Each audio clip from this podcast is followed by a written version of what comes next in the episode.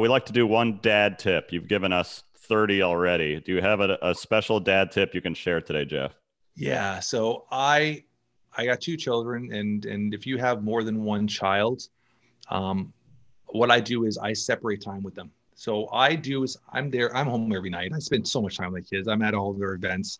Like I've never missed an event with none of my kids. Like I remember even my daughter when she was four years old in ballet, I'd be the only dad sitting on a on a wood stool waiting outside the ballet studio because they didn't want parents in the room for like two hours every night. So I've done all that.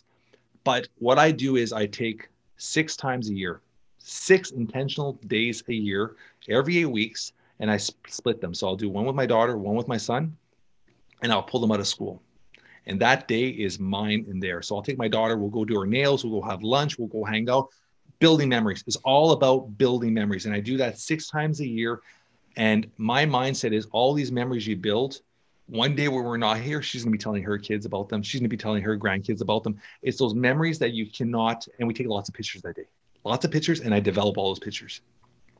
So, and we build little photo albums of our days together. So it's like, it's like, and my kids look forward to like, my kids are like already like, okay, it's, it's in three weeks.